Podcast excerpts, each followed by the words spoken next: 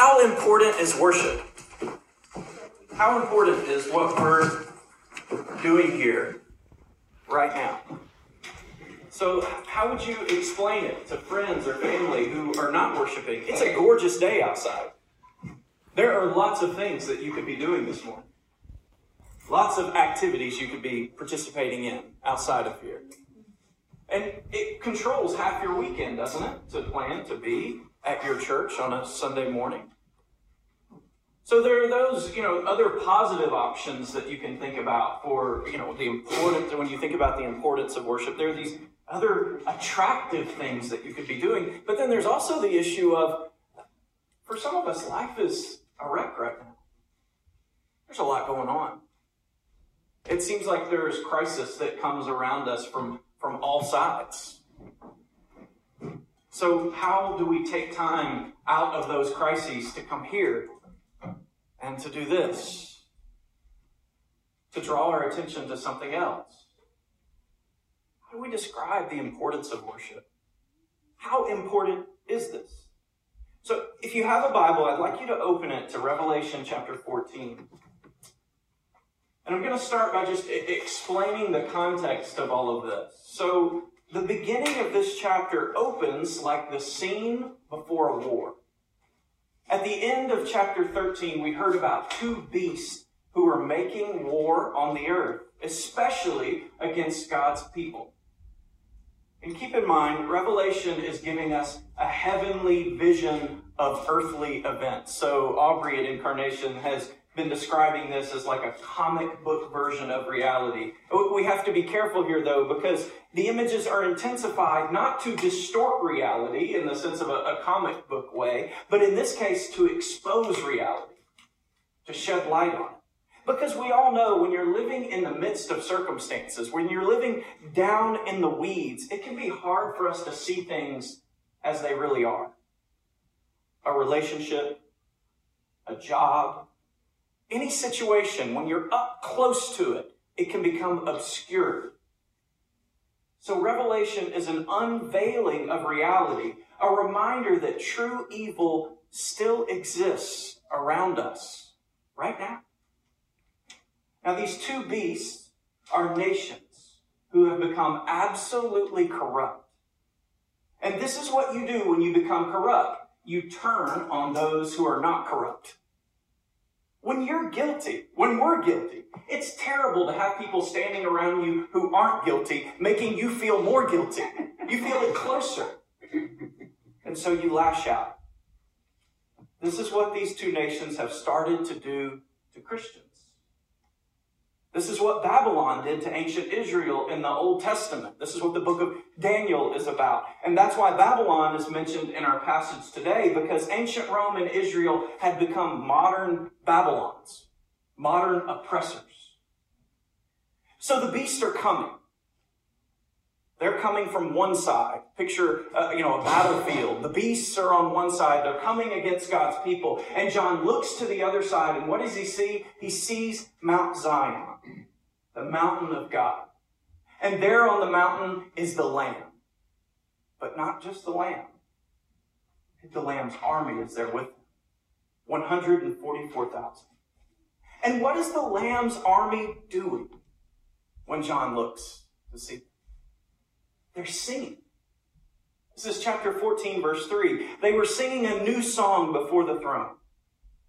Now, we don't hear the words of the song until the end of our passage. This is chapter 15, verses 3 and 4. They sing the song of Moses and the song of the Lamb, saying, Great and amazing are your deeds, O Lord God, the Almighty. Just and true are your ways, O King of the nations. Who will not fear, O Lord, and glorify your name? For you alone are holy. All nations will come and worship you, for your righteous acts have been revealed. The Christians of this time in which Revelation is written were literally in a war. This is what Revelation is exposing for them. You are in a war, but they're singing. This is what John's saying. This is what you're going to do when the beasts come against you. You're going to sing. They're worshiping. Why is it? when the world is falling apart, don't we feel there are more important things to do? So, years ago, in the middle of World War II, C.S. Lewis wrote an essay entitled Learning During Wartime. Learning during wartime. So, think about the situation. Britain, where C.S. Lewis lived and worked, was being pummeled by air raids repeatedly. The world, as everyone knew it, was dancing on this precipice. It could fall to the side of the axis of evil or to that of the Allied forces. But from day to day, people did not know to which side it was going to fall. What should people be doing during this time? If you're not fighting on the front lines, what should you be doing? Lewis is defending learning as one necessity. But it's hard to justify this. There are people giving their lives. Why is learning the essential, an essential thing to do? Lewis said the world has never lacked reasons to put things off until a crisis is averted. The, never, the world has never been without reason to put things off until a crisis is averted. There's always a war. There's always an injustice nearby, an important work that needs to be done. But humanity long ago chose to neglect those reasons. So, in Lewis's words, we want knowledge and beauty now, and we won't wait for the suitable moment that never comes. So, what Lewis was essentially saying is that humans aren't made to put everything on hold while a crisis is going on. We're not made for that. That in itself will drive you mad. There's always a crisis. Now, Christians continually face this question regarding worship. Aren't there more pressing things? Where we live, worship has become just one more optional extra for our lives, another choice to make during our week, just like we're, what we're going to do with our whole weekend. And then the crises in our lives hit. Of all times, how can we worship then? You know what the decision really comes down to is the question I asked at the beginning how important is worship? So I want to draw out three basic ideas about worship in our passage today. First, I've already hinted at this, but worship is warfare. Worship is warfare. The 144,000 are lining up for battle. They are those who follow the Lamb. And the beasts, these corrupt nations, are coming after the Lamb, which means they're coming after his people, his followers. This is how Revelation is describing an earthly reality that involves people just like you and me. It's describing an earthly reality in these dramatic, intensified ways. And Revelation is telling us that there are only two sides in the world. There is the side of the beast of evil, and then there's the side of the lamb. Now, surely we might want to contend that reality isn't quite this bad. we know lots of people who seem to exist in this sort of middle ground. Not necessarily following Jesus, but neither are they outrightly following a beast or following Satan. Isn't it possible for people to live in, say, a, a neutral territory? Revelation says adamantly, no.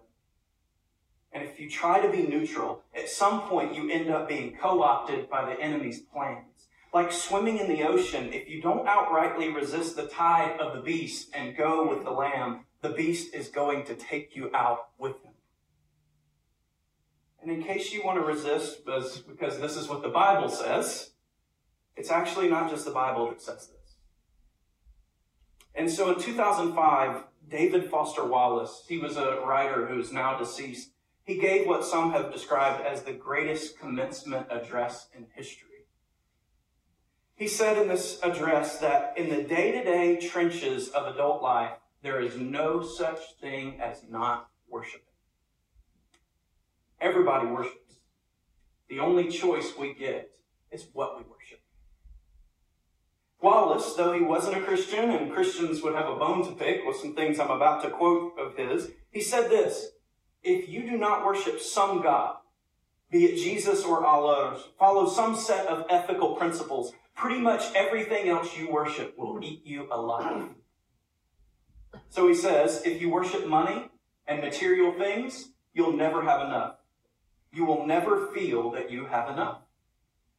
If you worship your own body and beauty and sexual allure, and you, you will always feel ugly. And when time and age start showing, you will die a million deaths before they finally plant you. Worship power, he says, and you'll actually feel weak and afraid.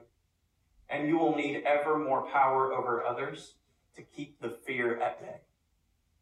Worship your intellect, being seen as smart. You will end up feeling stupid, a fraud, always on the verge of being found out. Now, I definitely don't agree with Wallace that you can worship just any God, but Wallace does make at least one point that Revelation does. Everyone worships. The only choice you get is who or what you worship. And as Revelation unveils our world, it shows that these two sides, the side of the Lamb and the side of evil, of the beast, these are the choices that you have. The side of the Lamb or the side of the beast.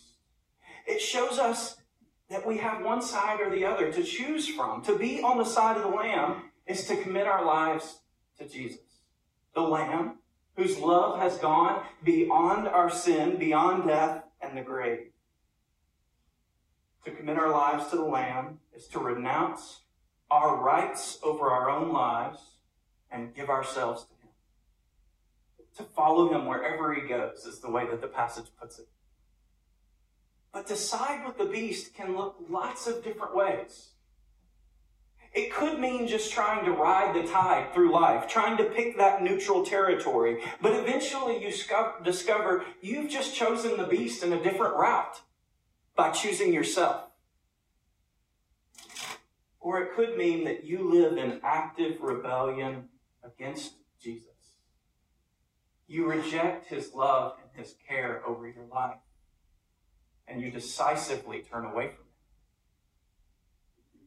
So, where are you with this? If worship is a war, where are you? What side are you on? Are you riding the tide or are you siding with the Lamb in full out worship and devotion? Worship is warfare. This is why these Christians sing as they prepare for battle, because this is the way to engage. Now, second, worship is identity. To whom do you belong? To whom do you belong? To yourself or to another? See, the, the number 144,000, do you know where this comes from? This comes from the square of 12, 12 being the number of the tribes of Israel. So this is certainly not a, a, literal number. It's not a limiting number as if there can only be 144,000. It, it's a symbolic number for the fullness of God's people. We're told that the Lamb's name and his Father's name are written on each of their foreheads. This is a contrast to those who follow the beast. Did you hear what they have on them? Those who follow the beast receive a mark of the beast, but they don't receive a name. Think about this. It's depersonalized. If you follow the beast, if you live for anything besides the lamb, it turns out to be dehumanizing. You become anonymous within a large crowd of people who have the same exact mark, but no name. It's like having the same iPhone as everybody else. You're just anonymous. You have what everybody else has. But in the kingdom of God, you receive His name, the name of the Lamb, and the Father's name on your person. This is what happens to a Christian in baptism. You receive the sign of the cross, and a new identity is spoken over you. You're my beloved child. In you, I take great delight. As we heard from the passage that Genevieve read to us in Zephaniah, the Father rejoices over you with loud singing. Worship is identity. This is what parents have to learn to do over and over with our children to sign them with the sign of the cross and remind them to whom they belong. This is what spouses and friends should do to each other. There, there are times when I'm really down, and what I need Katie to do as a spouse, as a partner with me, what I'll need some of you to do is to come to me, to sign me with the sign of the cross, and say, Kevin, you belong to God. You're not your own. This is what we need from each other. One of our most important jobs in each other's lives is to remind each other of our identity, to whom we belong. Now, earlier in Revelation, we heard that those who follow God also receive a new name that only they and God know. It's between them and God. It's this very personal and intimate detail known, given by the Father, and known between them and the Father only. Do you see what's happening here? In worship, you are personally identified and known by God, loved by God.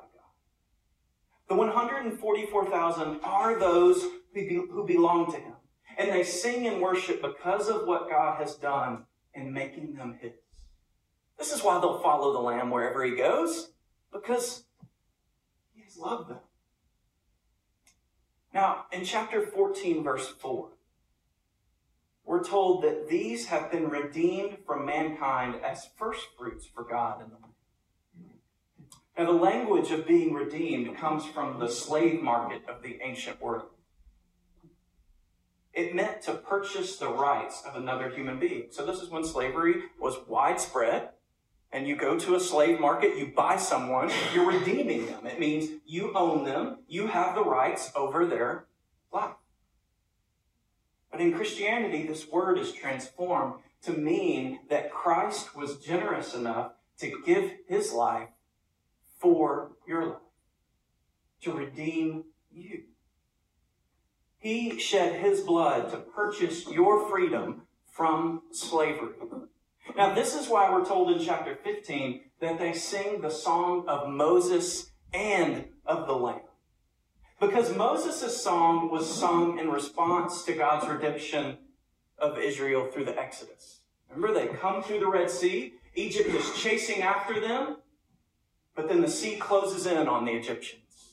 And what do they do? They sing and worship to God who has redeemed them. But now, through the Lamb, He has delivered us through a, to, from another slavery. So now we're to merge the songs of Moses and the Lamb into one. We are those who have been redeemed by the blood of the Lamb, set free to worship. No longer to live for ourselves alone, but to live for Christ. Worship is identity. Do you want to know who you are and to whom you belong? Then worship. And this is how you'll find out who you are. But we should also say it the other way around. Because if you want to lose your sense of who you are, uh, which I don't think any of us do, but the way to do that is to stop worshiping, to allow our worship to be diminished we begin to lose our identity. We begin to forget who we are. But the problem here again is that we will wander around looking for some identity, some mark to mark us, some place to fit. Now, worship is warfare, it's identity. And lastly, worship is courageous sacrifice. Worship is courageous sacrifice. There's a surprise twist to this army. They're a martyr army. They're a martyr army. What does this mean? We're told in verse 4 that they follow the Lamb wherever he goes. Well, where does the Lamb go? Think about this. Where does the Lamb go? He goes to be sacrificed. This is where this Lamb goes. He gives his life willingly for the life of the world. This is how the Lamb brings redemption into our broken world of selfish greed, where worship of money, sex, and power dominate. He lays down his life. He stops the cycle of power and idolatry, of violence. And this is what the Lamb's army does before the beast. Now, don't get me wrong. This is not becoming a doormat, kind of giving up of your life. It's actually the opposite of that. It's laying down your life by courageously resisting sin and evil, courageously loving and forgiving enemies, courageously caring for the poor and vulnerable, courageously living the truth in a world of lies. Did you hear that part about these 144,000? There was no lie found in their mouth. Their whole life was one of integrity and truth in a world full of lies and rebellion. You know, we're told uh, from history that many of the early Christian martyrs would go to their deaths singing, singing in worship to God. This is the opposite of becoming a doormat. It's courageous sacrifice. Following and worshiping the Lamb is a courageous sacrifice of our lives. To come here this morning, to sing, to listen to the scriptures, and commit our lives to the way of Jesus means we're willing to go out into the world and to renounce ourselves in order to serve God. We're willing to give up our own way and trust in God that He will return our lives to us much better than we could have built our lives ourselves. Again, putting it the other way around, without worship, we will lack courage to follow Jesus. To resist evil, to love our enemies, and to live the truth in a world of lies requires great courage. And the way to get that courage is through worship. So in chapter 14, verse 20, do you remember this part of the passage where Zan talked about the blood flowing up to a horse's bridle? Oh, goodness, that just sticks with you, doesn't it? What can this mean? We're told that the wine press was trodden outside the city and blood flowed. This is strange and it's confusing until we remember this. Outside of the city is where Jesus died. Outside of the city is where Jesus died. Jesus was an outcast, a convicted criminal. And, you know, death, that's not a clean thing. And so instead of killing him in the city, they take him outside of the city gates. It symbolizes Jesus just being completely outcast and rejected among the people. So he dies away from the city. His blood flows, just like we hear in this passage. His blood flows. But to Christians, here's the term Jesus' blood is wine that we drink in remembrance of the forgiveness that he gives to us. Now remember, this is a wine press that we hear about here. The wine is being pressed out, but it comes out as blood. What's going on here? Revelation is so symbolic, so we have to take things apart. Jesus' blood flowed and it becomes wine that we drink in remembrance of his forgiveness. But here, the army that follows the Lamb is being crushed by the beast. But because they've been receiving Jesus' blood in wine in Eucharist, they have been transformed into Eucharist. And now their blood flows. They're being treated like Jesus as outcasts. But in the same way that Jesus' blood flows and actually in this reversal gives life to the world, when we sacrifice our lives for Jesus, God brings life to the world. When we willingly sacrifice our lives for Jesus, God brings a new life to the world. When we love our enemies, when we forgive people who've done us wrong, when we go out of our way to care for the poor and the vulnerable, God brings life to your suffering, when you follow the Lamb, is part of the way God is working in you and in the world to bring His love to bear. Now, suffering can look lots of different ways. It can be financial because of some lifestyle that you choose in order to follow God, a lifestyle of simplicity, so that you can carry out a life of simple devotion to God. For teenagers or singles, your suffering can be social because you choose to live a life of purity and holiness. And that sometimes leaves you feeling isolated. The sufferings that come our way in following Jesus are limitless. They're physical, emotional, they're mental, they're spiritual. Sometimes it's an illness that we have in this broken world. And to follow the Lamb in doing that means that we feel the pain of death. But we must know that we don't suffer alone. We're following the Lamb who has gone before us in this suffering. So, back to the beginning. How important is worship? What we're doing here this morning. Worship is warfare.